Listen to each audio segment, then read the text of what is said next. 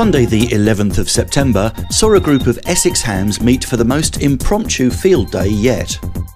A tweet was sent out at 6.30am suggesting a meet-up, and within a few hours, times and venues were sorted. Just after midday, the first ham arrived.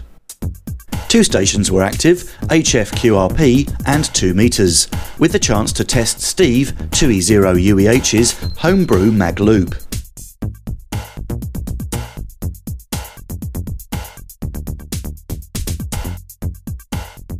Also on test, Laura M6LHT's Raspberry Pi powered motorised box, controlled over 4G via a smartphone, the start of a radio related project.